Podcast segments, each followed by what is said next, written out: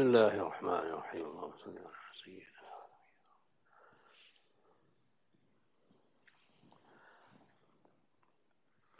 We are on Surah Qaf, Surah 15, number, uh, yeah, number 9. أعوذ بالله من الشيطان الرجيم. بسم الله الرحمن الرحيم. ونزلنا من السماء ماء مباركا فأنبتنا به جنات وحب الحصيد. والنخل باسقات لها طلع نضيد. رزقا للعباد وأحيينا به بلدة ميتا. كذلك الخروج. Allah subhanahu wa ta'ala responding to the contention of the non-believers that how is resurrection possible? That is it even beyond anyone's capability to resurrect? So Allah subhanahu wa ta'ala uh, reveals ayat that speak of His ability and His creativity through uh, tangible signs. So they're, they're, they're abstract signs and they're real signs, concrete and tangible. So here, in the previous ayah, he spoke about uh, the earth, the heaven, and everything else that he has created.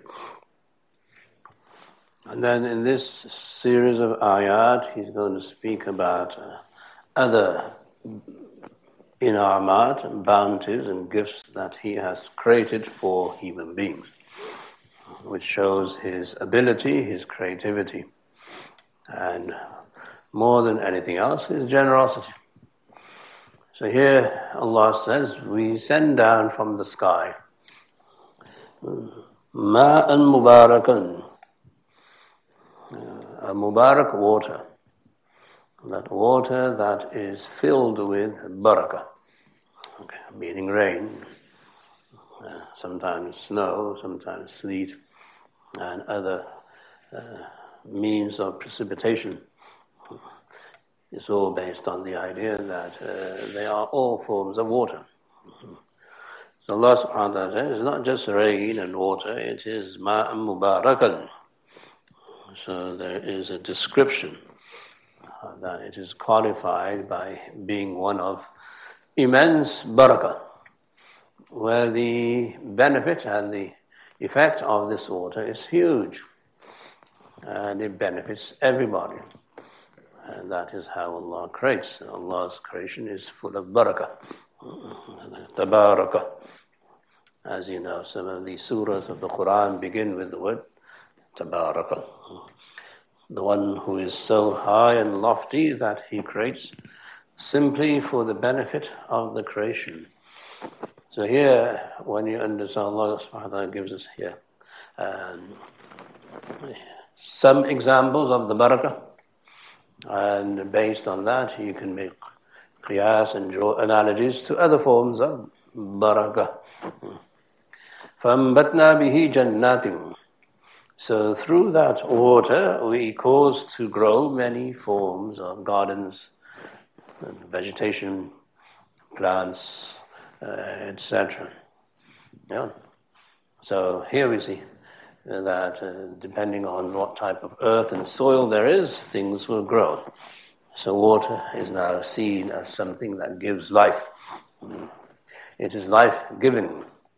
So that is the greatest form of barakah that's something that is beneficial in of itself and something that gives life. As Allah says, وَجَعَلْنَا مِنَ الْمَاءِ كُلَّ شَيْءٍ حَيٍّ We have made every living thing from water. Hmm, so water is the source of life, which is a huge ni'mah. It's a ni'mah upon which every other ni'mah rests. Hmm. So without water, there is no life and so on. So this is the uh, far-reaching effects of one of Allah's creation, which He sends down out of His rahmah, uh, out of His uh, compassion, and out of His generosity. Yeah, yeah.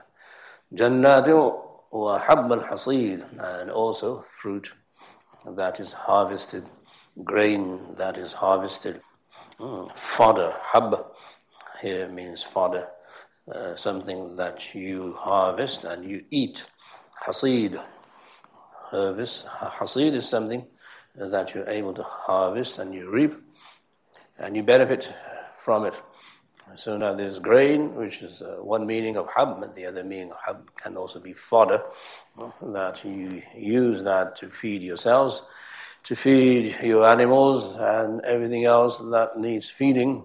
Allah subhanahu wa ta'ala makes all of this grow through one source, and that source is water. So this is how the benefit there of uh, Allah's creation it goes further than the thing itself, the creation itself.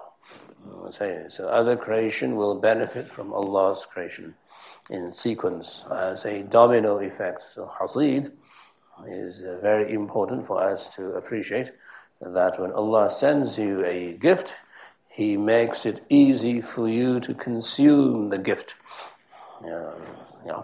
So that is another form, another level of generosity from the word barakah, hmm? mubarakan, and so on.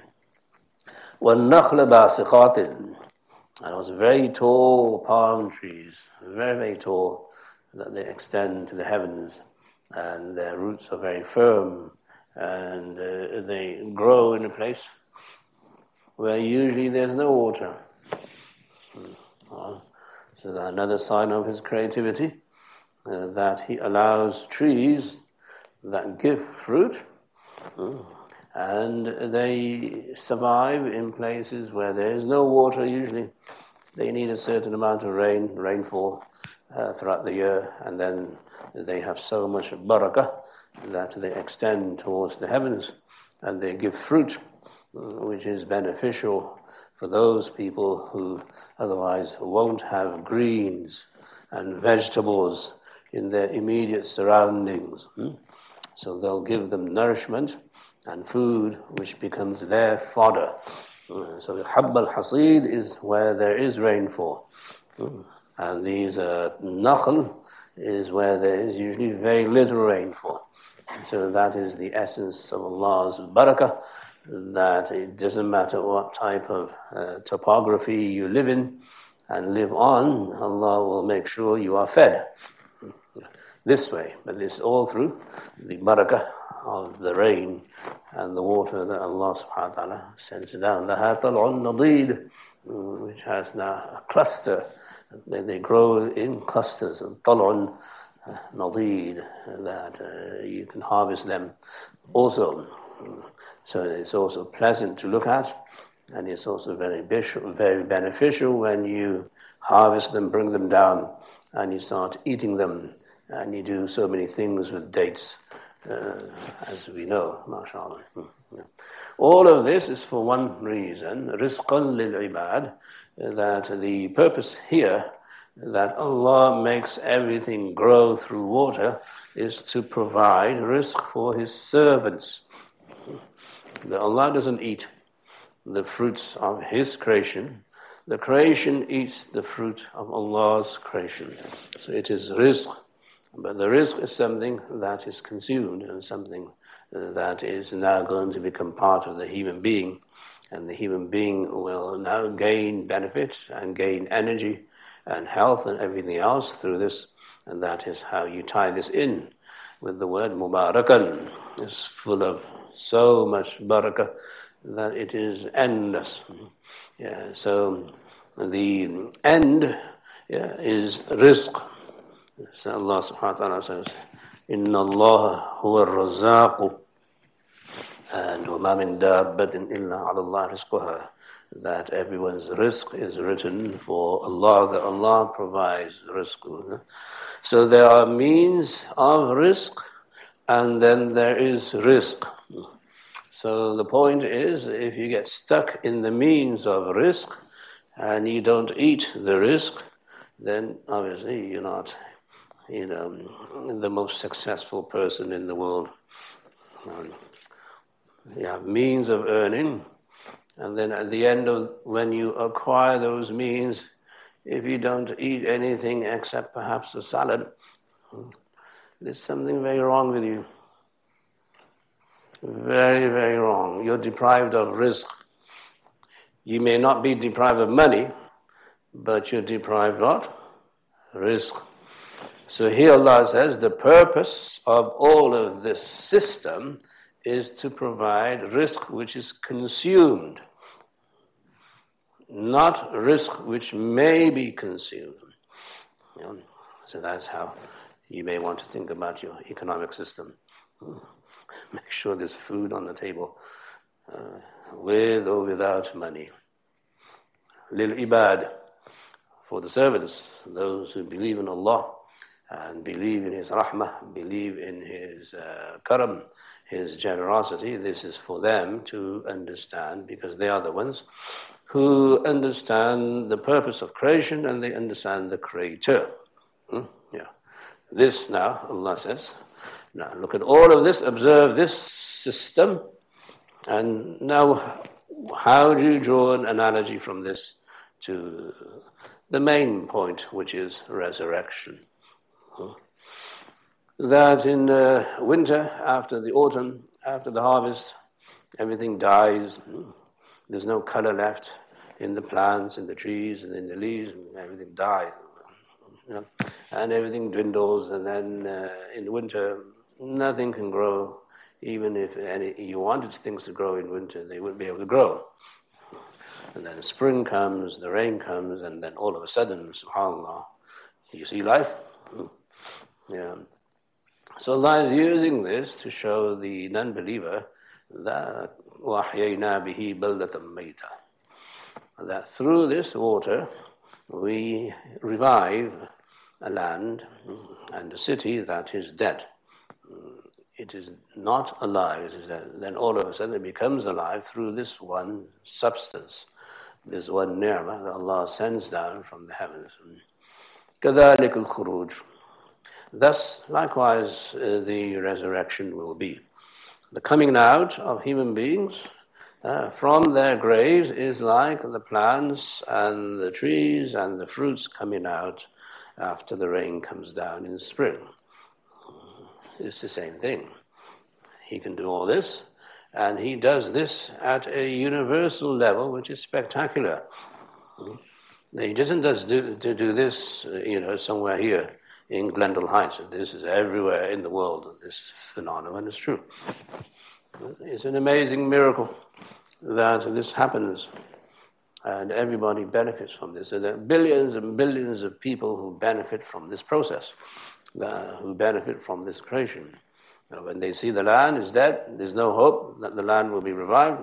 Now, all of a sudden, a few months later, they know something's coming, and they all of a sudden now have bread, and they have uh, vegetables, and they have fruits on their table, and then also their animals are now very healthy, and then they eat from the animals, and so on. So this is a universal phenomenon. You know?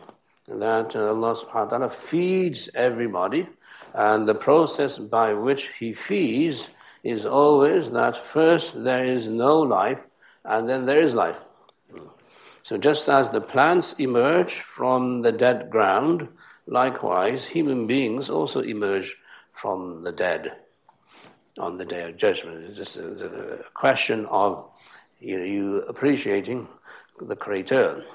So if your creator is omnipotent and qadir, able, then you will not limit his creativity to this dunya. Then you will say there is another place where his creativity will be manifested a thousand, hundred thousand, million times more. It's just that uh, the place of creativity will change. You're limiting his creativity to this world and the key is to understand there's another world, there's an akhirah. In that akhirah, it will be the same creator creating, except the plateau upon which he creates is greater and is much more fertile than this small world. Kadhalik al khuruj, the coming out, the emergence, the emergence of the life inside the earth, which is apparently dead. Now life will emerge. Who does that? Allah does that. Likewise, in the other world, Allah will do the same. Allah will make sure everybody emerges as they are dead. Very simple analogy if you're not stubborn about it and if you're not uh, caught up with the uh, unnecessary uh, philosophy that you choose to uh, improvise and you choose to you know, stuff down people's throats through your skepticism and through your algorithms and through your mathematics and your science. And how can this work? Human beings now have come to a point through technology where they, they can create life themselves. It's called stem cell. and they're amazed by their own abilities to create life. So if you're so fascinated with your ability to create life from a single cell, then why are you fascinated that Allah subhanahu wa ta'ala can create life from billions of cells? I mean, they're, they're still there, right, in the grave. Even though the body decomposes, the matter is still there. So why are you surprised? Why don't you look in the mirror and say, oh, I'm a creator, so why can't God be a creator? It's stubbornness, basically. Mm, it's just foolishness. Being uh, so passionate about you and not compromising to the idea that there's someone better than you who can do things better. But his creation is full of barakah, whereas your creation may yield some barakah somewhere. But it's nowhere near the barakah of Allah subhanahu wa ta'ala. كَذَلِكَ This is how Allah subhanahu wa ta'ala wants the human being to understand and compare himself to Allah and then compare all the other creation of Allah to a future creation.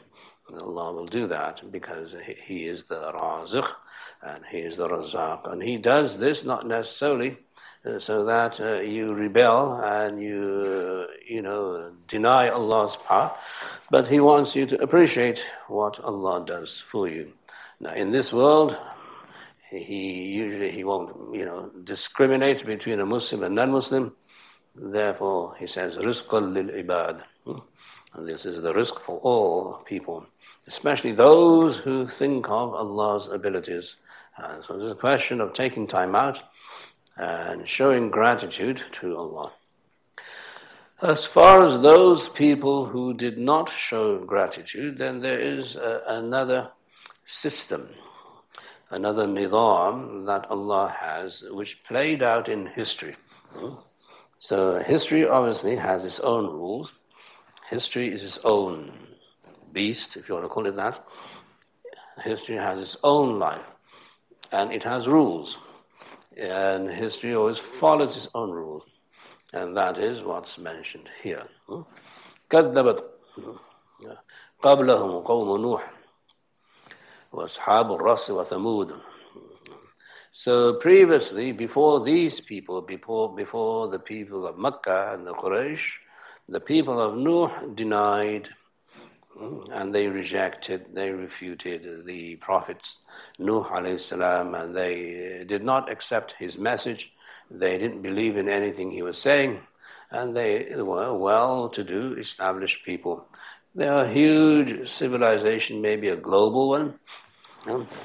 that uh, there was no Nabi before Nuh alayhi salam that came to warn people as a whole nation, a whole qawm, except Nuh salam. So he went everywhere.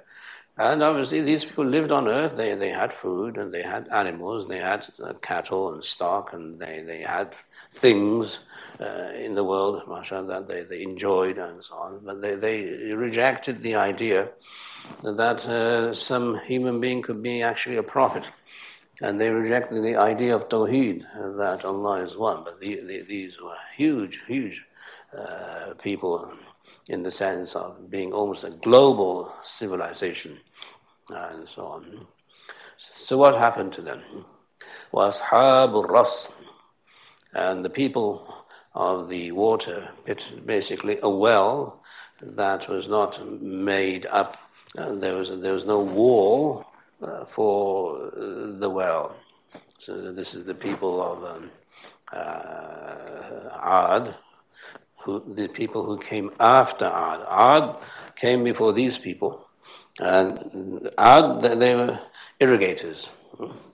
and they knew engineering, and they knew how to access and bring water, and so on. But these people, Ashab al-Ras, they also lived in this, almost the same area.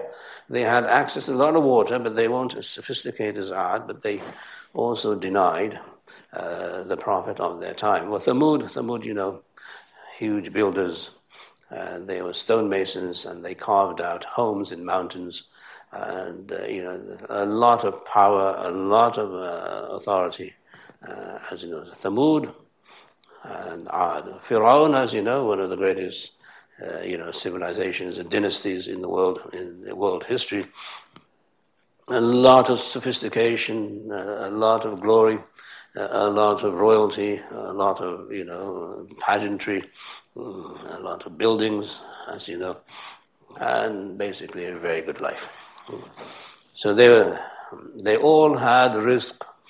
The point is, they all had rizq, and they all had sophistication, they all had money, they all had power, and so on. Wa Lut, uh, the people, or the brothers of Lut, uh, those people that Lut salam was the nephew of Ibrahim salam, he was sent to reform this group of people who were into, uh, you know, perversion and sodomy and all those uh, kind of uh, nasty things that unfortunately human beings do. Was al people of the forest, uh, referring to Shu'aib salam, again, a huge economic power. They were strategically located in the Middle East where all the caravans of trade came to them. They had to pass through them. And so, in order for them to get to Asia, and in order, order for them to get to, you know, Africa, they had to pass through these people. And also, they, they obviously were monopolizing all the trade routes and all the other resources that Allah subhanahu wa ta'ala uh, gave them. And then Qawm Tubba. Qawm Tubba, interesting group of people. Um, they're mentioned twice in the Quran, one here, one in Surah Dukhan, and so on. But I think they, these were a, a, group of people, uh, a dynasty out in southern Arabia the Yemeni uh, origins, or they were Yemeni themselves. And they ruled quite an extensive piece of land. Some people say they, their rule extended all the way to Samarkand, from Yemen to Samarkand and parts of Africa, and so on. So their story is that one of their leaders passed by Yathrib, Medina before it became Medina uh, was Yathrib, and they passed by there. They wanted to attack Yathrib, so they were then met with uh, the rabbis, Jewish rabbis, and they told them, "You can't touch this place. This is the place of the last prophet." Uh, this is before the Prophet came. And the uh, the the, uh, the ruler of the king who was fighting, he was very impressed with the story, and he said, "Okay, I'll take you and everybody else to Yemen."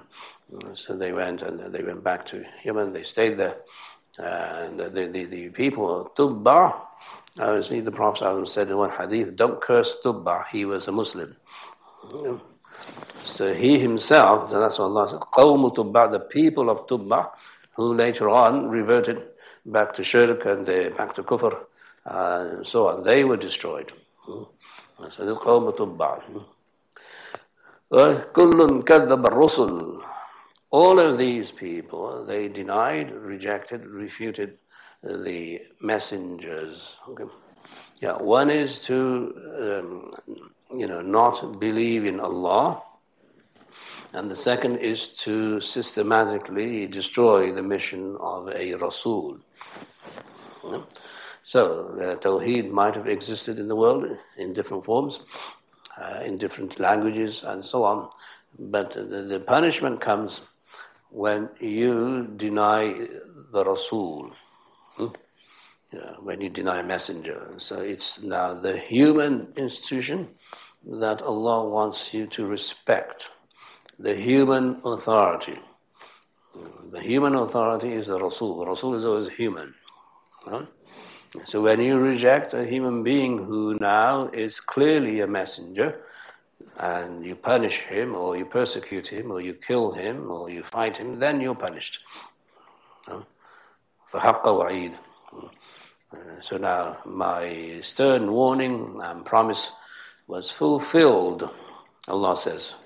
So the stern promise and uh, warning was that I will now destroy you if you mess with my messenger. Uh, Allah said, you mess with, with me, that's fine. Whatever that is. You can't mess with the messenger. So the importance here is of the human institution. You have to respect the human being. It's not as God. There's huququllah, huququl ibad. Hmm? Believing in the messenger is huququl rasul. And he's an abd. That's huququl ibad. Hmm, yeah, so you can't deny the messenger. Yes. So everywhere Allah, this punishment is always attached with the messenger. Yeah, you believe in the messenger who is human, Allah's rahmah comes. You don't believe in a human being, and you do things to him, Allah's adhab comes. Uh, yeah. That's one, and the other is dhulm. Two reasons for punishment. Dhulm obviously means you're messing around with all other human beings and you're unjust and so on. So here we see Allah subhanahu wa ta'ala is saying that, that in, in, in, the, in the worldly context, in history, it was always the refusal to believe in a human being that brought down Allah's wrath. Not necessarily refusal to believe in Allah, because that's the rule of history. So you have to appreciate this because it's a point now that you know certain people uh, don't actually appreciate, and it seeps through in their ideology, their philosophy, their, their almost perverted idea of Islam. Hmm? Now, somehow, it's Islam without the Rasul. So when people present Islam nowadays, it's always without the Rasul. I went to a place not too far from here, another state. I gave a simple talk and then one guy from the audience came to me and said, You know, Sheikh, I've been here five years. I've never heard anybody talk about the Rasul. I've never heard anybody talk about the Prophet in five years. And that, unfortunately, the community is nowhere. It's upside down. Hmm? So you have to understand what I'm saying. It's very important. It is the human institution Allah subhanahu wa ta'ala wants to establish on earth. If you mess with that, then you're messing with Allah personally. And He will take care of you. Now, fortunately for us, Alhamdulillah, since we have two types of ummah, one ummah that receives and accepts the mission, and the other ummah uh, which denies the mission, they're still part of the ummah. So since that is there, no one here after Rasul is going to be punished totally. So that's why everybody's left alone. Hmm, but it's creeping into the Muslim Ummah and it, it controls the ideology, philosophy of Muslims nowadays where Islam exists without the Rasul. That's a tragedy is also a bid'ah. So you cannot divorce Islam from the Rasul. That way, Muhammad Rasulullah, Muhammad is the Rasul of Allah. He must dominate your thought, your ideology, your philosophy, your spirit. It is because of him that you are a Muslim. If you don't believe in anything he says, you're not a Muslim, basically. Huh? So the way we worship is the way he worships. It's very clear. If you worship any other way besides Muhammad it's not accepted, it's not valid, it's not Islamic. Hmm. So what here in this ayah, this obviously a sidetrack from the purpose of the ayah itself, but it's an important point that as we develop our understanding of Islam, as we promote Islam in our homes, it's not just the moral, logical value of Islam. It is the love of the Rasul that the spirit has to be there. The love of the Rasul has to be there. If, if that is not there, then your Islam is deficient. Yeah, and uh, that, that will eventually corrupt you and your understanding. So you have to put a human face onto Islam. Hmm, once you put a human face, then uh, people will see, oh, this is actually human. And then obviously people reject because it's human. people want abstract philosophy and ideology, confusion, as I said before. People love confusion, they want to remain in confusion because it's sophisticated. They can't accept the simple idea that this is a human religion. It's a human institution. It's called ittiba. Follow the human being in your thinking, in your methodology, in your dealings, whatever, in your worship, and so on. So here Allah says, Kullun kadhaba rusul fahaqqa wa'id. Each one of these people, all these great civilizations who had the world uh, underneath their feet because they denied the Rasul, fahaqqa wa'id, my promise was fulfilled. Hmm? Yeah. So that's what we need to do that if you're going to advance the cause of Islam and Muslims, you must advance the Prophet ﷺ first, not last. Now, this is about representing the Prophet. It's not about representing you and your ideology and your philosophy. Anyway, this is something that we, alhamdulillah, uh, appreciate. It is because of him that we know the Quran. Going back to creation, Allah subhanahu wa ta'ala says, Look, I created this way. I created all human beings. I create uh, the heavens and the earth. I send down rain, which is so beneficial to everybody. And I provide rizq for everybody who needs rizq. There's all creativity. This is power. Hmm. So now, this is my first creation. Do you think that uh, we have become tired by the first creation. Hmm? That we are now sometimes somewhat fatigued by creating all this. That we're never fatigued. Right? He never gets tired of protecting the heavens and the earth. He doesn't get tired. He doesn't need any energy. He is because he is. He sustains himself and he sustains everything is everything else because he is. Okay, so there, there's no power in worldly terms that keeps him alive. Uh, he exists by himself. so here Allah is saying that if you look at all of this, the macro and the micro, and you think now we're tired, that we need a day rest. We need a rest a day. Well, which is another philosophy. Or you just assume that it's too much. How can one being create all of this? It's not possible. Mm, yeah. So the, the, the other side of shirk is atheism. The shirk was a way out of denying the ability of Allah to create everything. Atheism said, we just don't believe in that one being either. Much easier. Yeah. بل هم في لبس من خلق جديد. The fact of the matter is that they're just confused about a new creation. Hmm. They're confused about a new creation. They're not able to understand how a new creation emerges. But it emerges every year through the seasons. Every year there's a new creation. Every month there's a new hilal, a new moon. Hmm. And every year there's a new life. So anyway, so as we understand Allah subhanahu wa ta'ala is saying, there's a very simple understanding that there is new creation everywhere, all the time. So whether it's in history, whether it's in nature, uh, whether it's in academics, there, oh, there's always something new, and technology tells you, you know, you're going to have to change your phone next year. It's, it's a new phone. So just observe how life is on this planet, and you'll see that it is very, very possible for the uh, complete being, the perfect being, to create a fresh and a new. There's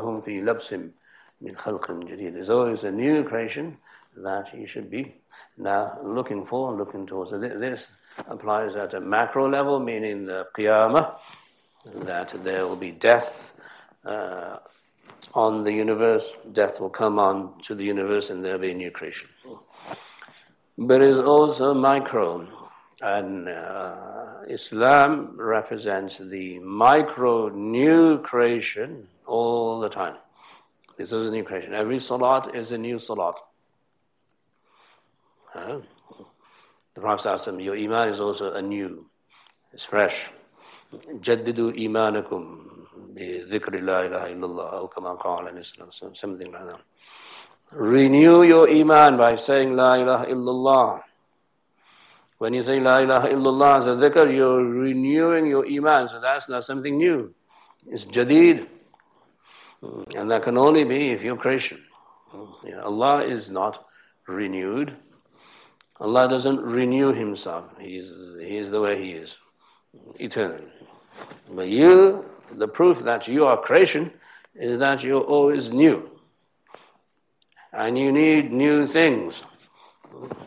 Yeah, depending on how, mashallah, consumed you are uh, with the dunya. You need new clothes, you need new shoes, you need new cars, you need new houses, you need everything new.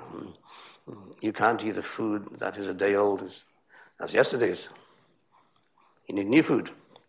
You crave new things. It's part of your inner conscious, subconscious, that the human being by design wants something new all the time. So why don't you want a new creation at the macro level? You want to remain in this kind of pathetic world where you know nothing really happens for our benefit. Don't you want something new? Hmm. I mean, you should. I mean, this ayah is now appealing to the inner subconscious of all human beings that you, you want new things all the time in your life. So why don't want why don't you want a new beginning in terms of life? So there's a new beginning, and that new beginning is the akhirah, is you know Jannah basically. Why don't you want that? And then you're not really being human. You're being stubborn. You have hidden your humanness, which is the meaning of kufr. Kufr means to hide. When you hide your fitrah, this is what happens. Anyway, so it applies at the macro level, Qiyamah applies at the micro level. And as I said, Islam will incorporate the newness in everything. So every year, Sawm, Ramadan is renewed. You know, every year, Zakat is renewed. Hmm. And, so that's how Islam incorporates. Your Hajj is once in a lifetime. But you, you, renew that also because when you go for Hajj and you do it properly, you come out كَيَوْمٍ وَلَدَتْهُ أُمُّهُ See how Allah, the Prophet phrased that? It is as if the day his mother gave birth, so it's a new birth. Even Hajj. The Muslim must understand, obviously, all the applications of this ayah that Muslims have it good. Allah has given them something to renew all the time. All the way from Iman to Amal Salihah to Sawm, Salat, Zakat, Hajj, everything's renewed. That's such a perfect system that it you know, it, it, it maintains your subconscious, it maintains your inner feeling of being renewed all the time. Whenever we do wudu, we feel renewed. Whenever you take ghusl, you feel renewed. Huh? Yeah. So this now is something that uh, it applies at the macro level. It applies at the macro level, micro level. So when you have new knowledge, you feel that you are a new person. And so on. You can think about it, it applies. Wherever you'll find anything that is Islamic, it will always make sure that you renew and you don't stay in the same state ever. As uh, the awliya of Allah says, Man tasawa lahu yawman fi khusran. If anyone's two days are the same, then he's in a loss. So today must be better than yesterday. And if you're the same as yesterday, then you're in a state of loss. So today must be better, or something must change. Yeah, so that's a proof that you are creation because you was constantly changing, constantly changing. Yeah. And Allah doesn't change. He allows change. He makes sure you change. So if you're a newborn baby, mashallah, and you are the greatest gift to everybody on the planet, then one day you go to your grave. So that changed. That whole process to make sure that you change. Uh, so change now is jadid as opposed to qadim, as opposed to something that's eternal, unchangeable, and ancient and old, and so on. So this is how you say the, the, the values of Tawheed, they don't change because they're permanent. They come from Allah subhanahu wa ta'ala. ولقد خلقنا الإنسان ونعلم ما توسوس به نفسه ونحن أقرب إليه من حبل الوريد. Here Allah subhanahu wa ta'ala says, Indeed, we have created man, and we know what his nafs whispers to him. Whatever he has in his mind, in his conscious, subconscious, in his inner being, whatever thoughts there are, whatever whispers there are, whatever insinuations there are, even perhaps even whatever ilhamat there are, if you want to take it that way too, mm, inspirations, Allah knows them obviously after mentioning the omnipotence of Allah subhanahu wa ta'ala, Allah subhanahu wa ta'ala mentions the micro knowledge that He has. So Allah's knowledge is at the macro level, that He knows everything. Allah's knowledge is at the micro level, where He knows something more than what you might expect from a creator.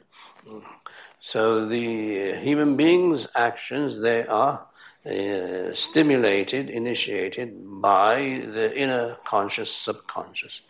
Whatever those stimuli may be, so it starts from a whisper, uh, waswasa, which is obviously the lowest form of in, in, uh, stimulant.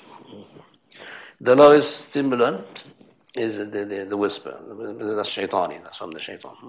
Shaitani, shaitan will come and he'll insinuate, and then you can follow it through or you don't follow it through. Mm, but regardless, Allah knows that whisper. And the reason he says, وَلَقَدْ خَلَقْنَا الْإِنسَانِ Because we have created him. When you create a machine, you should know how it works. Hmm? Hmm. Allah subhanahu wa ta'ala has created this grand machine called insan, so He knows how it works, how it functions. To the minute, minute, minute detail of even a whisper. And that whisper is not from outside the human being, it's from inside the human being. So Allah subhanahu wa ta'ala knows the inner mm, feelings and emotions and thoughts and ideas and niyyah, intentions of all human beings. And that's how much He knows, how vast His knowledge is, and, how comprehensive His knowledge is. Uh, so, what, what's the point of this? The point is, when a believer hears this, then he will check his thoughts. Allah knows my thoughts. When a believer is going to do something, Allah knows his intention. So he will check his intention. When, Allah, when a, a servant of Allah knows that Allah knows who I am, then that creates proximity and love and devotion to the Almighty. That He knows he knows me. Now I have the comfort of knowing that He knows. No? I have the comfort of knowing that He knows. When He knows, then I'm sure He'll take care of me. Because that's who He is. But when you come into discussions later on, as in, in the Muslim Ummah history, where people made this into dialectics, and they started discussing is it macro knowledge or micro knowledge. Does he know this? Does he know that? Then you lose the spirit of the ayah. The spirit of every ayah is to draw you close to Allah, not to drive you away from your destination. So when you start fights, uh, dialectics and polemics and whatever, then you do not worship Allah the way you should. Now, the Sunni scholars came to the rescue of the Ummah because there are just so many bid'at flying everywhere in the Ummah. So they, they, they had to rescue the Ummah and then have a defense strategy and make sure that people don't go off track by listening to these ideas and making sure there's an orthodoxy, making sure there is a standard Islam in theology. And so that is more of, you know, what you call damage control. It wasn't because they actually wanted to initiate the discussion. Hmm? So you mustn't lose sight of that. So now, now what people are doing, especially these academics and Orientalists, is that they're making sure Muslims go back to those fights. Oh, let's discuss what Ibn Sina says about this. Let's discuss what Razi says about it. That's not the point. The point is that you should feel comfortable with worshipping someone who knows you. The point was ishq. Develop love for Allah, not to fight about the ayah. So there, I think the the the, the uh,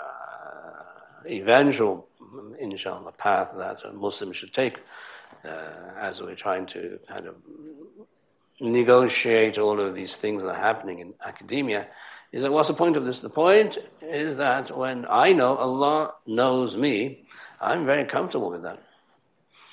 Now, I can worship him because he knows everything about me. Hmm. When he knows everything about me, he'll take care of me. And that's how you see these ayat. Hmm. That's the purpose of the revelation. Shaitan comes in and he messes and he gives waswasa to the Muslims. And what about this one? because the human mind wants to be sophisticated. Hmm. So he, he, will create sophisticated language and ideas, and then he'll make you fight, and then after you fight, you kill each other. And then when you kill each other, his job is done. And you don't want to go that way as a society, as a civilization, even if they're just academic. But since they are there, we, as in academia, have to talk about them. But it should not be open debate. It should not be from the mimbar that you start talking about these things. From the mimbar, you say, worship Allah, read your Quran, be close to Allah, give sadaqah, give zakat, be a nice Muslim. Right? That's the intent of the Shari. Ali said they should be islahi and not necessarily ilmi in terms of uh, making sure that you, uh, you know, understand the purpose of revelation is to bring you close to Allah and not to drive you away from Allah. And so on. So, وَنَحْنُ أَقْرَبُ إِلَيْهِ مِنْ حَبْلِ الْوَرِيدِ which is a huge ayah. As most of you know, that we are closer to Him, meaning to insan, uh, than his jugular vein. He has various veins, uh, obviously in the human body, and this is one vein, uh, which is from the word warada, where there is life there. Life depends on this one. the habal obviously also means rope. So it's the, the rope of life, basically, which obviously is your vein. And so on. Anyway, without going to the biology of this, which is again not the intent of the Shari, to study this, what, what is Habl Warid? So I'm now, I understand medicine. I'm, I'm, I'm a doctor. I want to know what this means. It means that Allah is closer to you than you are to yourself. That's it. Hmm? Don't over sophisticate the issue. It's okay if you don't know. And it's more than okay if the Sahaba didn't know the science behind it. Why? Because the Sahaba actually understood the ayah in terms of practice. And their conscious and their subconscious was always in sync with Allah because they had this ayah. Wow, Allah is closer to me than I am to myself. So he must know what's better for me than I know. Islam. I submit my will to Allah. That's the purpose. Now, obviously, Mufassirun will go in. Uh, for the sake of tafsir, they might say a few things here and there, but it doesn't mean that the medical community should now jump onto the bandwagon of tafsir and say, now we know, because we are medical people, and we will show the ummah that we know more than what the Sahaba knew which obviously diminishes your iman immediately. Immediately. You can't say that. There's no way you know what the Sahaba. you never saw the Prophet. Anyway, so what I'm saying is that yes, there is a possible discussion academically in terms of the science. You may discuss it for a few minutes here and there and say, okay, let's move on. Have you developed taqwa because of this ayah? Are you a better person now that uh, you know Allah is closer to you than you are to yourself? If you have, then the ayah goes and the ayah fits for you. and fits you. But if you haven't, then you miss the boat. Huh? Yeah. So mere theory is not the intent of the revelation. Allah subhanahu wa ta'ala. It is now that you observe the ayah in you. So now when you're worshipping Allah and you, you know that you're standing there and you're in salat, then as you know Allah is closer to me than I am to myself, then that is the beginning of ihsan.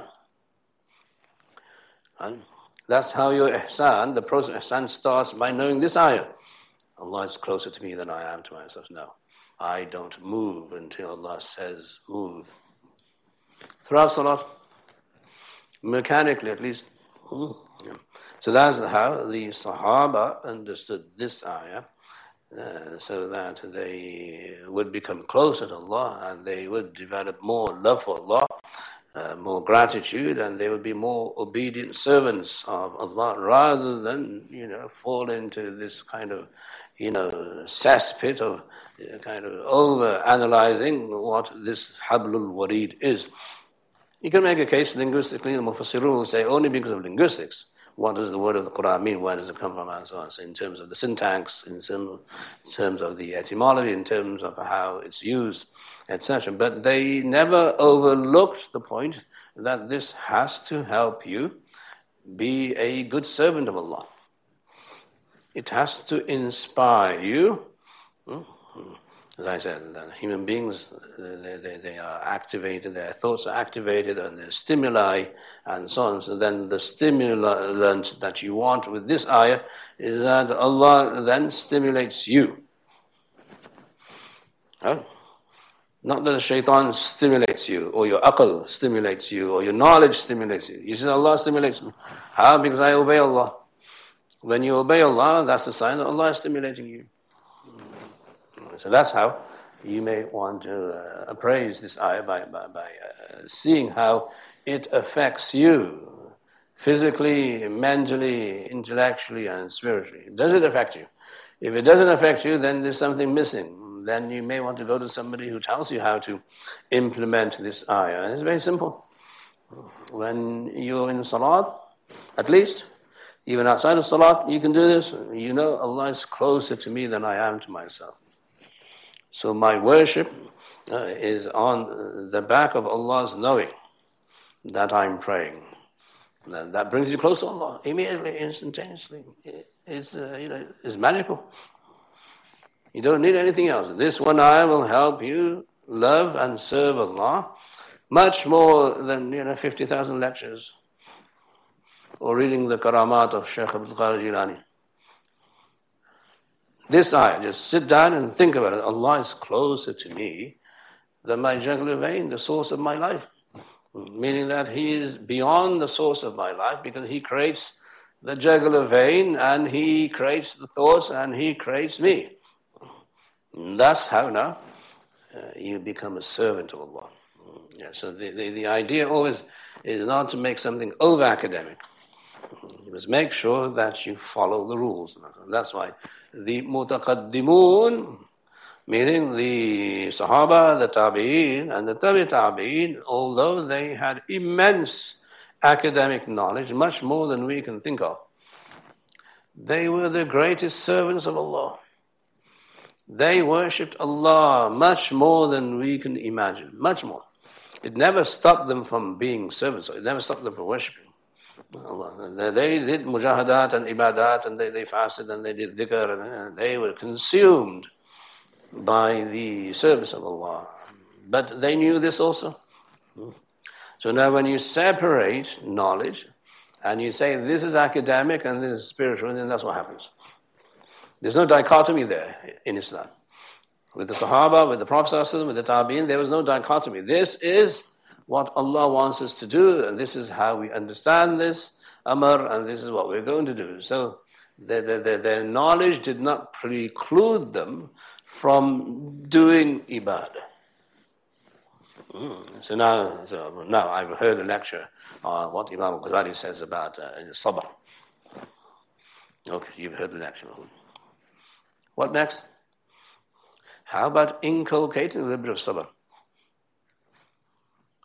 Right? Well, I, I can analyze sabr the way Imam Ghazali. SubhanAllah, good, good for you. But uh, when I go home, I don't have any sabr. Yeah. So that's out of the window. your knowledge is useless because you didn't let it seep through into you, into your behavior. Uh, so with ayat like these, that immediately, because we've read a few books here and there, uh, Sheikh, tell me about Hablul Warid. What is Hablul? There's only one thing about Hablul Warid, is that you should become a perfect servant of Allah. That's what Hablul Warid is. Hmm? Yes, uh, jugular vein, and whatever, how many types of veins they are. That's all academic. It's of no use to you if you don't implement the whole ayah into your thought process and into your behavior. That when you are with Allah, then you must know Allah is closer to you than you are to yourself. So maybe He's with you and you're not with Him. So it's flipped. The whole paradigm is flipped. And when you flip the paradigm, then you're a servant of Allah. If you don't flip the paradigm, then you're an arrogant person.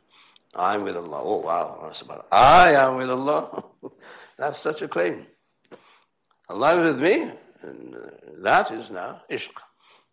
That is what the Prophet ﷺ did, and that is what the Sahaba did, and all the great uh, awliya of Allah, that's what they did, and that's how they looked at these ayat from the per- perspective of implementation.